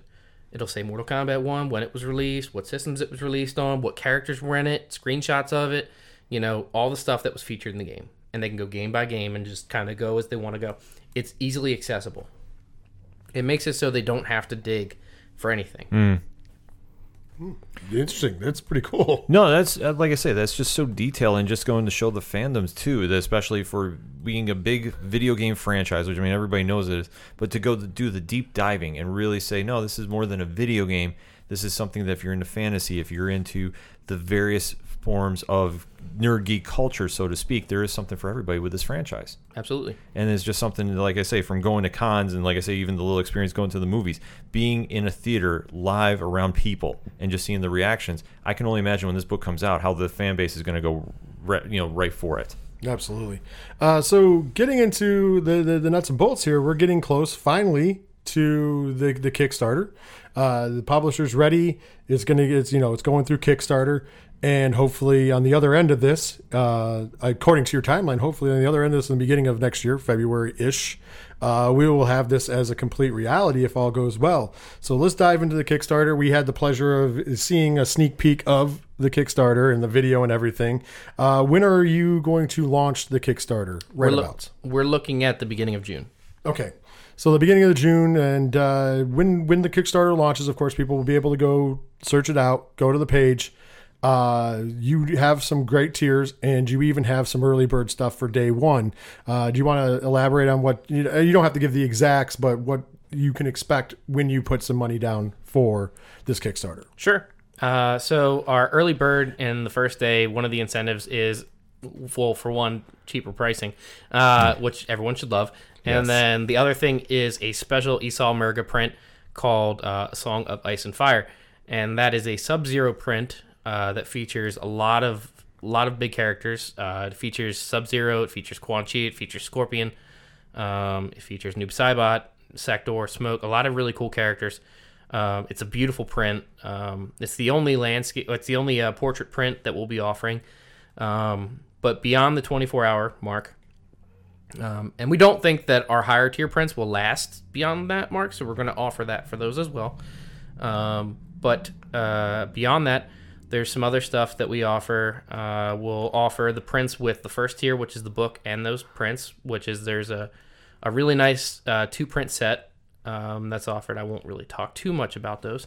Um, and then there's another print. Uh, no, it's those two prints. It's the uh, the two standards, and then the next tier would be um, I think it's two books because we know that Mortal Kombat collectors like to keep one in the plastic, uh, put one away, and then there's the tier after that, which we'll have with this beautiful cryo mask, which we've been working with IFX Studios with. Uh, so the mask is similar to the Sub Zero mask that's from the Mortal Kombat film that just came out but uh, we've done some product testing with the masks that are on Etsy and a lot of the other stuff, and they're the replicas are rather stiff. They just kind of sit on your face. They're bulky. They're not right.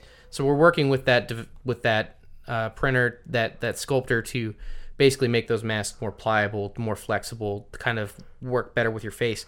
And um, IFX has worked with. Uh, he's worked on Captain Marvel. He's worked on Guardians of the Galaxy, and most recently The Mandalorian. So he's done some big stuff. Uh, and the paint that's being used is actually the same paint that was used that was sent to Australia for the same masks. Oh wow! So it's it's a lot of the same stuff. So uh, it's not just corner store paint um, or craft store paint. Um, we made sure that we got the right guy for the job. Um, we also have another tier where we're going to have a handmade leather cover. That handmade leather cover is going to have clasps on it. It's going to be uh, similar to the book that's featured in Mortal Kombat Mythologies, which is one of the older Mortal Kombat games. Um, and that'll slip right over the hardcover book. Uh, but it is handmade. Uh, no one of them is going to be um, the same. Yeah, because they're, since they're handmade, each one Yeah. of them will be an original in itself. Individualized. and it is 100% leather so it's real leather not pleather or anything like that um, and then the last tier which is the one that we got folks itching about is the lk44k statue uh, it's a statue of cyrax in the sand um, it's from mortal kombat 3 and it's uh, it's an odd statue to kind of pick uh, but it sticks out um, so That's a big one, and he's doing those special in gold paint. Now there will be other Cyrax statues that will be issued down the line, um, but they'll be the the normal matte yellow, and those won't be till about two months after the Kickstarter's finished. Okay. So they'll not only have to wait, they'll get the statues first with the Kickstarter. They'll also get gold editions, and there's only five available. So definitely you want to jump on that quick if you want. Yeah. Yeah, if you're definitely if you're looking for a figure, mind, mind you, we got to see all of this. Yeah. we got to see the prints, we got to see the statues, we got to see uh, the mask.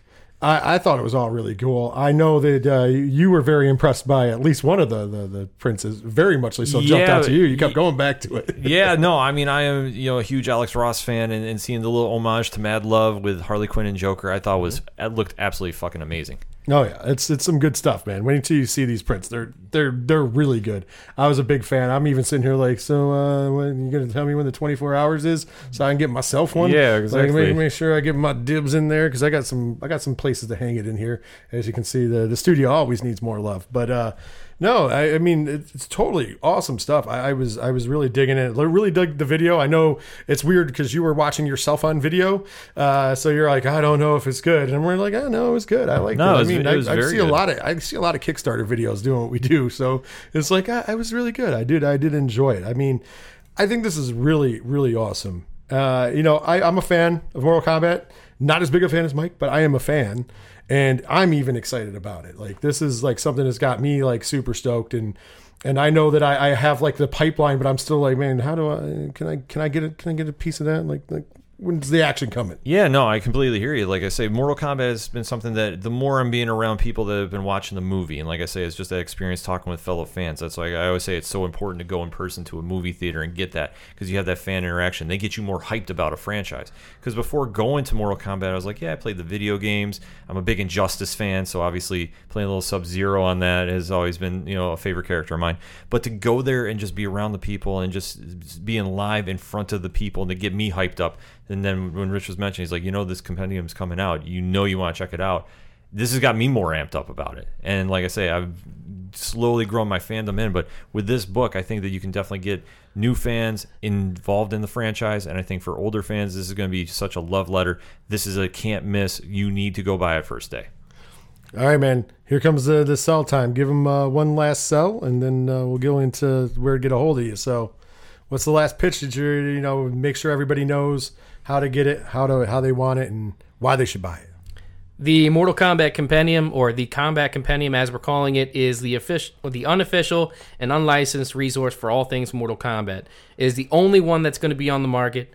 Uh, it's over 400. It's about 400 pages, and it is a hardcover love letter to the fans. As Rich has said multiple times, and as Ken has said multiple times, this book will be the ultimate resource. Uh, it includes everything from realms, races, species, characters, arenas to comic books, movies, appearances, cameos, guest characters, cut characters, minor characters, and even artwork from all the games. Um, I, don't need to tell you much more about it, uh, other than the fact that it's going to basically break your table if you let it drop too bad. But this thing is a monster. It's a labor of love. It's been a labor of love for six years. Um, we've worked very hard on it, and we've had some very, very, very capable hands working on the book.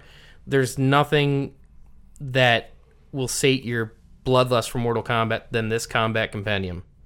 And you can reach us at Twitter at Encyclopedia MK and on Facebook at the Mortal Kombat Encyclopedia Project. And I, I can put it this way: we'll be adding uh, that to the websites. I'm Mm-hmm. guaranteeing that. We'll also be uh, throwing it out there social media. So make sure you're following Three Fat Nerds Pod at Three Fat Nerds Pod on Twitter and everywhere else. Also, OD at, oh, cool. at OD Parlay Hour on Twitter and ODPH Podcast. You can check it out under the Friends of the directory section of the website. There you go. See, that's that's why I, I go into host mode. See, that's the bad part about having two hosts on one segment. We go into we go both go to host mode. it- at it's, it's, it's re- yeah, it's just reflex. I mean, that's what we do. There you go. So thank you, Mike, for uh, you. taking some time with us, talking about the book. Trust me, when June gets here, we will be definitely pumping this out there.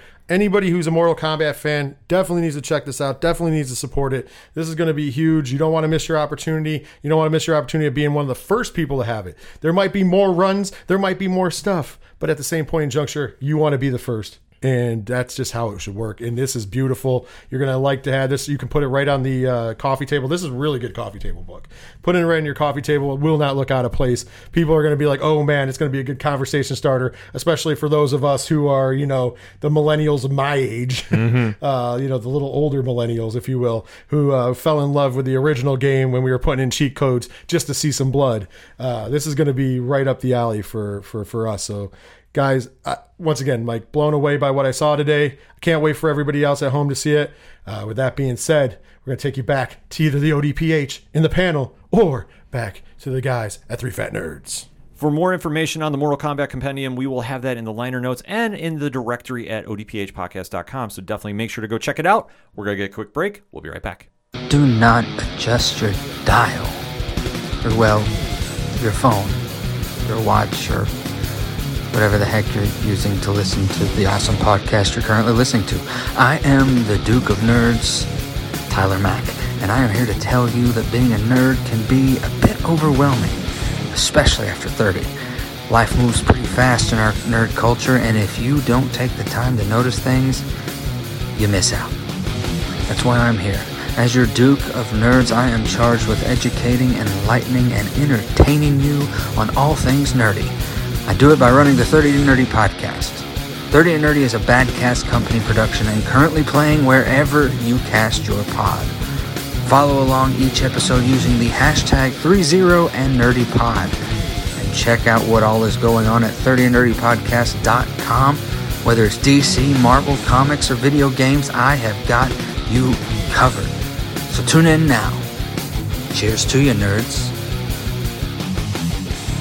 Coming back for the final segment on this edition of the ODPH podcast. Pad, what you got for those one shots? Got a couple things to talk about. Uh, first of which were two things announced by the folks over at Warner Media that we are very excited for. Yes, we are. Uh, so the first one uh, is about involving Batman, and this comes to us courtesy of a press release that was provided to us by the fine folks over at Warner Media. hey. Uh, and the uh, press release reads, quote, HBO Max and Cartoon Network have greenlit a straight-to-series order for Batman Caped Crusader, an all-new animated series and reimagining of the Batman mythology through the visionary lens of executive producers Bruce Timm, J.J. Abrams, and Matt Reeves, and produced by Warner Brothers Animation, Bad Robot Productions, and Sixth and Idaho. Uh, the news was announced today by Tom Ascheim, President Warner Brothers, Global Kids, Young Adults and Classics, and Sam Register, President Warner Brothers Animation and Cartoon Network Studios. Uh, so there's a brand new Batman animated series coming to HBO Max. Take my money now. Uh-huh. Brilliant. they put out a, they provided a poster for it, which it's uh, showing Ken real old school uh, look to it. Fucking love that, man. That is amazing. Yeah, it's got the if you're familiar, it's got the Batman typography with like the logo from the animated series that you're very known and familiar with, but with the big long ears if you're familiar with like old school Batman. So this looks like it's going to be you know back to roots, back to basics. Uh, but you got Bruce Timm, who was very heavily involved with Batman the animated series.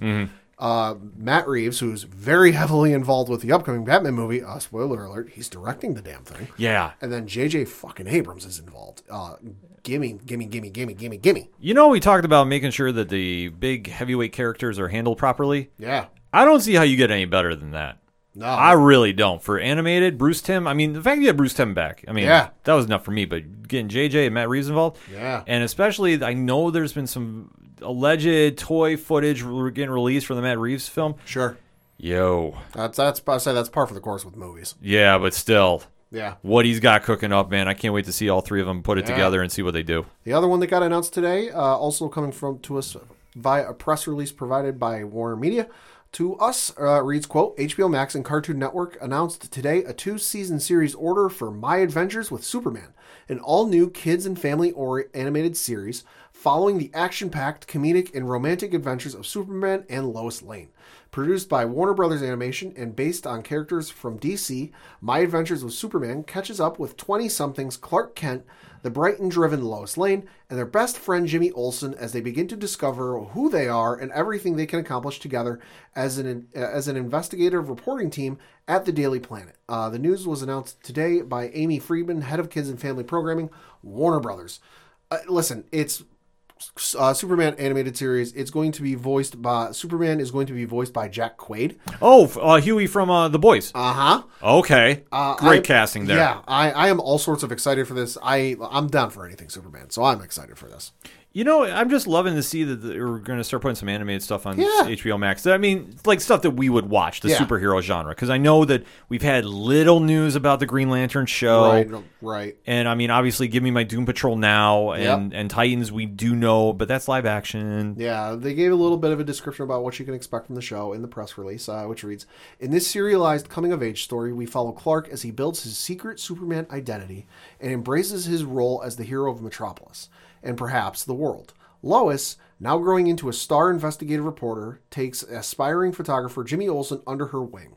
All the while, Clark and Lois are falling in love, sharing adventures, taking down bad guys, stumbling over secrets, and discovering what it means to be Superman and Lois Lane. So, oh my gosh, super excited for this. Like we mentioned, Jack Quaid from The Boys is voicing uh, Clark slash Superman, and then you've got Alice Lee from Zoey's Extraordinary Playlist uh, playing Lois Lane. So I'm super excited for this. This can't Sign come, me up, man. This can't come soon enough. I'm definitely down for that. Yeah, uh, more streaming news, and this one came as a bit of a surprise. Uh, War- uh, Warner Media has spun off HBO Max, and well, sorry, AT and T has spun off Warner Media, and it is merging with Discovery in a forty-three billion dollar deal. This is nuts. Now, the thing we should note is everyone's saying, "Oh, it's it's done. It's this is what's happening. This is what they're going to agree to." I'm sure the at this point the boards have probably agreed to it, but this is still going to need to go through the same loopholes that when AT&T acquired Warner Media, which reminder that took 2 years. Mhm. And then the same hoops that Disney went through to acquire Fox. This is going to have to get approved by a whole bunch of people, so don't expect to start seeing you know your HGTV recommendations pop up in with your you know HBO recommendations. Okay. It, it'll happen at some point, but just it got announced. The boards have probably agreed to it, but there's some a lot. There's not some. There's a lot of legal loopholes that got to get jumped through. Well, you have to think about when Marvel acquired uh, Fox there. Yeah. I mean, it's going to be the same thing. It, it can't happen overnight. No. But it is interesting to see they're making the play for this. I'm more concerned, though, and I know this has got brought up online, and I haven't heard anything. So if anybody's asking, like, listen, I just legitimately don't know. What is the fate of DC Comics? Pro- uh, probably not anything. Yeah, like I said, I have not heard anything To my, from to my knowledge relating. And, From what I understand, this is just taking like the the streaming stuff and just putting it together. Yeah. Because AT and T has been looking to get it for as long as it took them to get this deal under it. They've been looking to get out from under this. It appears because let's not forget earlier this year, late last year, I forget when there was a story that they were looking to sell off the video game studios. I know there was a story a couple weeks ago that they were looking at selling off some of the smaller assets. I know Rooster Teeth was included. But this appears that, it, like I said, it's all in the very early stages. So who's to say what's going to happen? But oh my God, is this going to do away with DC? Are you going to start seeing DC Comics involved with the Property Brothers? Slow your fucking roll, people. yeah, like I'm saying, this is going to be something that everybody's switching to streaming. Like, we live in a transition era, folks. Yeah. That streaming is now the new cable. Like, we have to accept this. If you haven't bought into it by now, I'm sorry. But everybody is starting to line up their ducks in a row Yeah. because, listen, Netflix is still the king of the hill. Yep. DC, or I mean, Disney Plus is right on their heels. I would say Disney Plus is, is ahead of, of Netflix. It's tough. It's it's it's tough because if you're looking at certain properties, then yes, because when you have Star Wars and the MCU as your left and right, you can definitely throw some combos. Also, like a hundred years of Disney animated movies. True, and I'll give you that. But Netflix still was the originator of this. They still are coming out with new pr- content, and they have big stuff coming down in the works. Yeah. I mean, not that we know anything exclusive just Right, yet, right. But they are still the king of the hill, in my opinion. DC's, or I mean, God, I keep saying DC. Disney is right on their heels, though. Yeah. And it's not to say they wouldn't overtake, but that's going to be Right. going back and forth, back and forth, back right. and forth. And I mean, Netflix is boasting more than 200 million subscribers. Disney Plus is boasting more than 100 million subscribers. But the thing to note, Netflix is essentially in every country. Netflix is not going, oh, hey, we're launching in insert country Right. here. Disney ain't rolled out everywhere yet. Disney Plus is still rolling. I think I what did I see? They were launching in like Malaysia and Thailand or something like within the next couple weeks. So they're still not, not as big as they're going to be. Like every time there's every quarter there's an investors call, they're always talking about oh how yeah we set you know subscriber projections from this.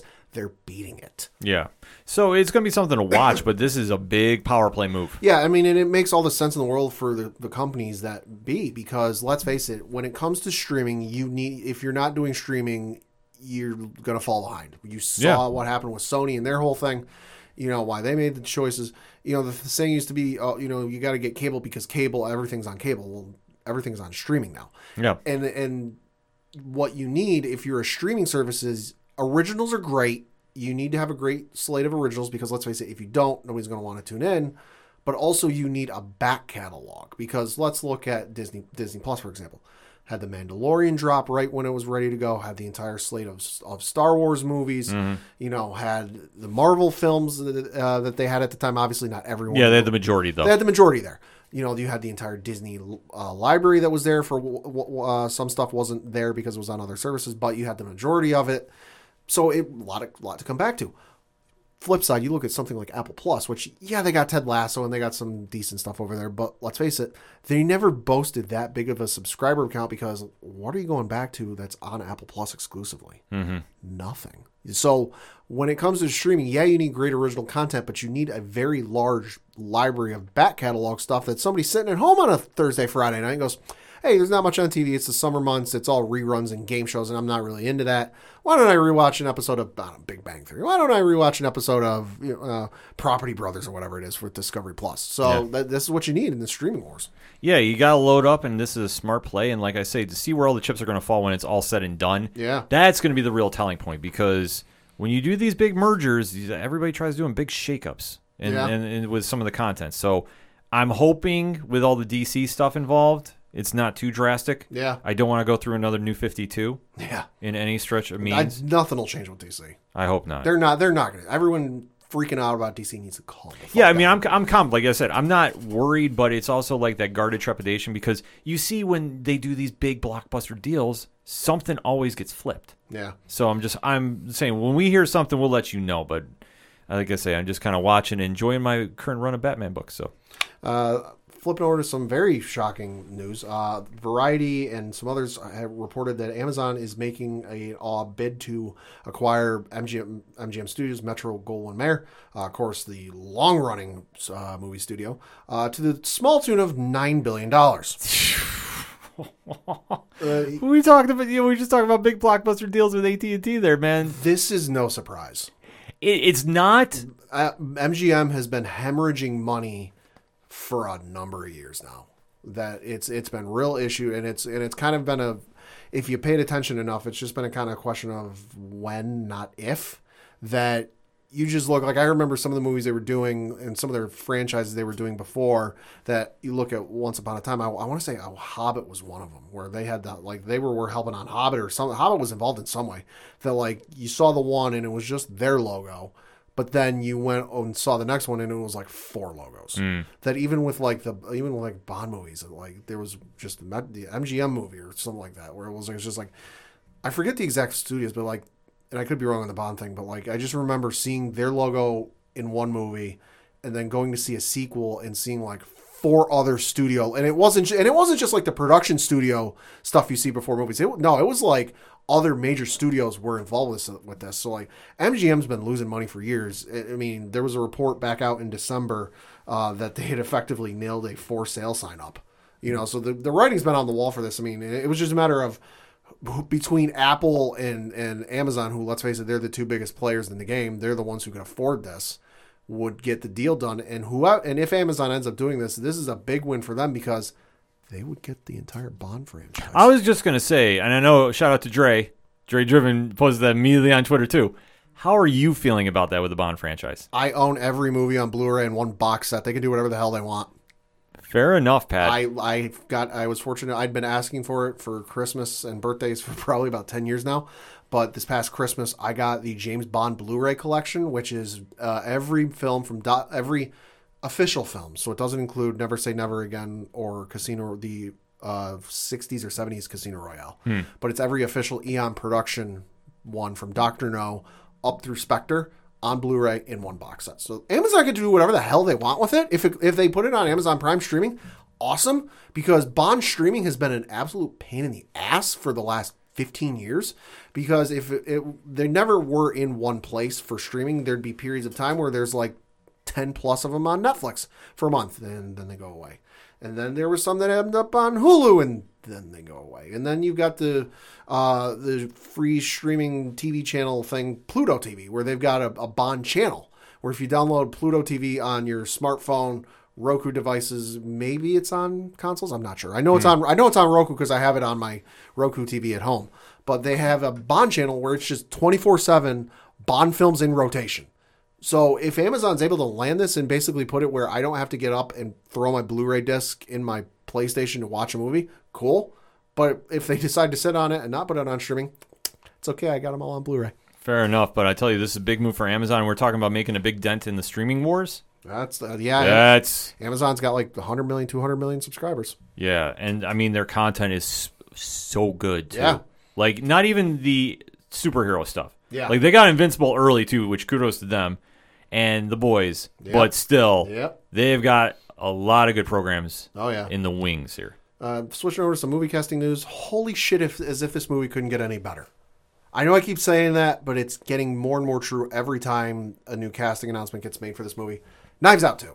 Quite possibly my most anticipated film that's not a superhero movie. Okay. I, I love the hell out of the Knives Out 1.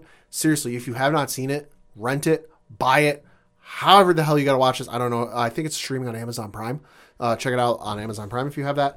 Watch it. It is a fantastic who done it from Ryan, written and directed by Rian Johnson. Yes, that Rian Johnson, uh, which starred a fantastic cast, uh, headlined by one and only Daniel Craig, of course, James Bond. So, Knives Out two and three, I believe, if I'm not mistaken, got pr- picked up by Netflix, four hundred million dollars. Rian Johnson's going to write and direct the sequels. Uh, Daniel Craig is coming back to reprise his role as Benoit Blanc, uh, the Southern-speaking uh, uh, detective. Which, holy shit, seriously, you got to see the movie if for no other reason than uh, Daniel Craig, a British man, doing a very good Southern accent, very good Southern drawl, so good. Uh, he's returning, but of course, as we mentioned in prior episodes, uh, joining him in this movie is one Dave Bautista, Edward Norton, Janelle Monáe, uh, and then Leslie Odom Jr. But announced just last week as joining the film as well. Uh, folks, I think they might have tipped off who the villain is going to be for this movie. Kathryn Hahn. Agatha all along. Uh huh. So if you're looking for a villain, Wow. villain, uh, it was Agatha all along. Holy shit, this movie gets better and better. They clean uh, first and foremost. Marvel. I'm just going to say very briefly, and I know Kathryn Hahn won Best Villain at the Yep. MTV Movie and TV Awards. Yep. The MCU cleaned up, but man, this movie, Knives Out Two, is so freaking stacked. Like I don't know how much they're going to have a screen time for everybody involved. Oh, they they were. I mean, they'll do it. they'll do it. I like I have full faith they're going to Oh, do no, it. they will because they had a stacked cast in the first one. I mean, let me. I'm pulling it up on IMDb right now. You had Daniel Craig, Chris Evans, Jamie Lee Curtis, Michael Shannon, Don Johnson, uh, Katherine Langford, Christopher Plummer, Ana De Armas. You know, the list just goes. Frank Oz made an appearance. Like you look at the you look at the cast for the first one, and uh, that was even one of the features with the trailer was they just started throwing up the names, and I'm like, holy shit, this cast is stacked. Yeah, it's right and ri- it delivered. it's it's ridiculous how much this is, and they just go okay and reloaded, and Yeah. here we are. Yeah, oh yeah. No, I seriously cannot wait. It's going to be amazing. It's gonna be dope, man. Uh-huh. Uh Switching over to some more in news I am very excited for. Uh, Ewan McGregor was on the Jimmy uh, Kimmel show uh, this past week and did a little bit of teasing uh, about the uh, Obi-Wan Kenobi series, which is currently filming. I know they're also filming the Cassian Andor series uh, as well, so it's fun to see behind behind the scenes videos folks are taking of that. But in regards to specifically with the Obi-Wan Kenobi series, uh, its production's now underway, uh, as I mentioned. Uh, Ewan McGregor made a bearded appearance on the Jimmy Kimmel uh, show to talk about it. Uh, he said, "quote uh, I got to play a very special scene on May the Fourth with someone very special in my life." Close quote. Oh, Christ, I wonder who that is that's making a return to Star Wars. that's a little tip off right there. Uh huh. Yeah, something tells me he, he filmed a scene with Hayden Christensen on May the Fourth. Uh, but no, he, he teased about it. Teased that there's going to be a slightly different costume uh, than what you saw him in in Episode Three. Revenge, sure. Revenge of the Sith, which makes sense. I just know I cannot wait for this damn thing. I am super friggin' excited. you know, this is another one that I, I have full faith in the brass that runs the Star Wars Oh, yeah. franchises on Disney Plus because they know with this one, They can't mess it up. yo, if if if they somehow find a way to have a miscue, because I mean, Star Wars, let's face it, hasn't had too many miscues. Right. But if they mess up on Obi Wan, man, Yeah. that'll be ridiculous. But everything about this project, you got to be in love with. Oh, absolutely. Uh, and then switching over to my comic picks for the week, you've got Amazing Spider-Man issue number 66. Of course, Nick Spencer still writing. Enough said. Uh, Captain America issue number 29. And then over on the DC side of things, Justice League issue number 61. And then Nightwing issue number 80. Man, you can't go wrong with that. Tom Taylor Uh-huh. doing amazing things on Nightwing. And I definitely got to say, too, we got to give a shout out to Sh- or, uh, Scout Comics. Uh-huh. We are now on the press release list for them. So Ooh. definitely thank you for uh, adding the ODPH there. I mean, definitely want to shout them out. Shout Valiant Comics out, too. Man, we get a lot of comic news that we are starting to run through, and Pat is killing it with the picks. Definitely want to shout him out about that. So for my one shots, I'm going to keep it kind of short and sweet because there was a couple things that kind of are coming up very quietly on the radar, you would say. The first and foremost, hitting Netflix this week, even though if you've been to some certain theaters, it uh, has been out for a little bit now, and that Uh-huh. is Zack Snyder's Army of the Dead, Oh, yeah. which Dave Bautista is leading, and the titles just coming straight from Netflix right here. After a zombie outbreak in Las Vegas, a group of mercenaries take the ultimate gamble by venturing into the quarantine zone for the greatest heist ever. Okay. Zack Snyder blowing stuff up with zombies.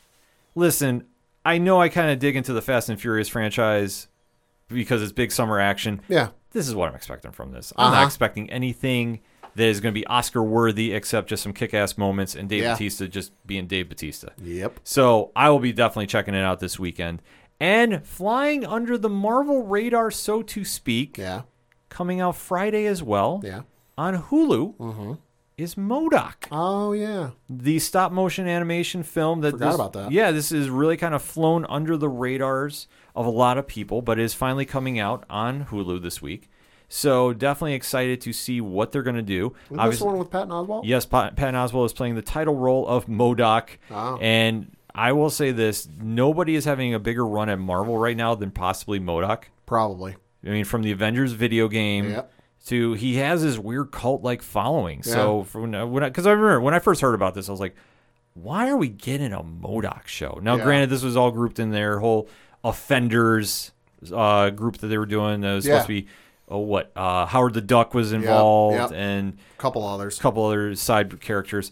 But this is the first one that we've seen that is really going to have something with it. Yeah. Patton Oswalt is tagged as the big floating head of destruction that is only MODOK. And they've been kind of teasing a little bit this is going to be about how he deals with his family and how he's uh, kicked out of AIM Oh, okay. because he causes them to go bankrupt. yeah, I think I saw a clip for this. It reminds me a lot of like a Robot Chicken. Yes, they borrow heavily from that. And that's not a bad thing, too. Like, it's not a rip on it by any means because what I've seen from it, I like. This definitely has an adult feel to it. Yeah. and Yeah. especially with him dealing with his family, which, like I say, it's comics, it's reasons. I'm okay with this. It's going to be really interesting to see who's going to be dropping by to play uh, characters from the MCU. We do know one was leaked out that we are going to see an Iron Man appearance on this show, but it is not Robert Downey Jr. voicing him. It's Jon Hamm. Oh, okay. So I'm here for it. I'm definitely going to check it out. I know our guys over at ECA, shout out to JT, Dom, and the rest of the crew, are going to be talking with Jordan Bloom, who uh, they've had on the show before. He's connected to the project. I believe he's coming back on very soon to talk about the show debuting on Hulu. And, like I tell you what, I'm definitely excited to go check this out. They did have the virtual panel at New York Comic Con last year, so I did Yeah. see, did like what I saw. Like I say, it's going to be a different kind of show. It's going to be in that robot chicken feel that Pat has talked about. Yeah. So I'm excited to go check it out. And like I say, it's only 10 episodes, I believe.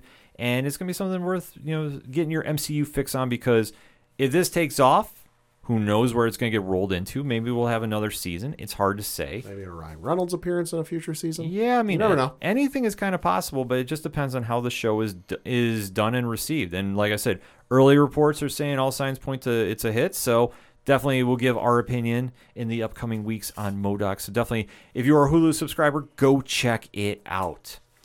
And definitely want to plug before we give the end credits here on the ODPH kicking off as we are talking right now on twitch.tv slash live stream for the cure. I cannot stress this enough.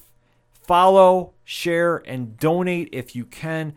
There are some of the most amazing content creators on the planet donating their time and trying to raise money for Future Immune to Cancer.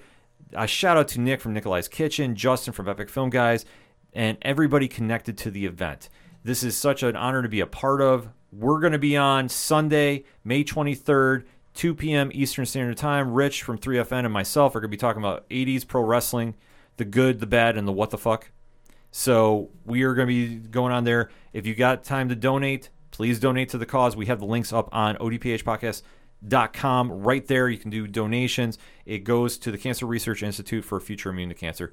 This is such a cool thing to be a part of, and to see a lot of our podcasting, content creating friends are participating as well. Pint of Comics is kicking off the event. We know So Wizard is going to be involved with it. Gorilla Brain is going to be doing some things too. So definitely want to shout everybody out and just make sure to follow, share, and promote the event if you can't donate. And seriously, shout out to Nick and Justin for allowing us to come back again.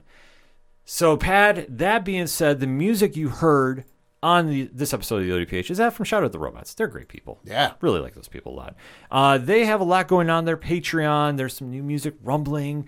We're definitely due to talk to Julian and the boys very soon. Pat, how do I go about finding out about what they're up to? odphpodcast.com. Right on. You swing on over to the music section. You can check out everything going on with Shout, everything going on with Brian Wolf, who still is in town. We hear in the 607, kind of kind of hopping around. Rumor has it. I don't know anything about a surprise show that he might pop up and play. We do know he's responsible for the Rumble Ponies getting back on the winning track. Facts. So you can find out everything going on with him and his new music that he's got coming out. You can go check out everything with Second Suitor, Yard Party, Floodlands, and Tom Jolu, who is rumored to be coming back on the ODPH next week. Stay tuned for that. Also, on the ODPH webpage, you can go check out the directory, which has friends of the show, organizational links supporting Black Lives Matter, all the amazing pod groups we are in. Shout out to the Apocalypse. Shout out to Pod Nation. Shout out to the Inner Circle. And of course, shout out to 607 Podcasts and our good friends over at 8122productions.com. A lot of cool things going on with them. It's movie night, so we'll be doing a live reaction to The Last Dragon this Oh, Saturday. okay. Diesel will be in attendance. You know Diesel with a live mic Yeah. on Twitch Yeah. is absolute gold, folks. So you definitely want to drop that follow on twitch.tv slash 67 podcast and don't miss a minute of the content. All of that, parlay points, the blog section of the show, which we got some new stuff coming very, very shortly for. The TeePublic store, you can get that Parlay Club shirt, the hottest thing going in independent podcasting. All that and so much more. ODPHpodcast.com. That's all I got for this week. So for the one and only Padawan J. Thank you. Thank you. I'm your host, Ken. Um, Thank you, as always, for listening to the ODPH podcast, better known as the Ocho Duro Parlay Hour. See you next time.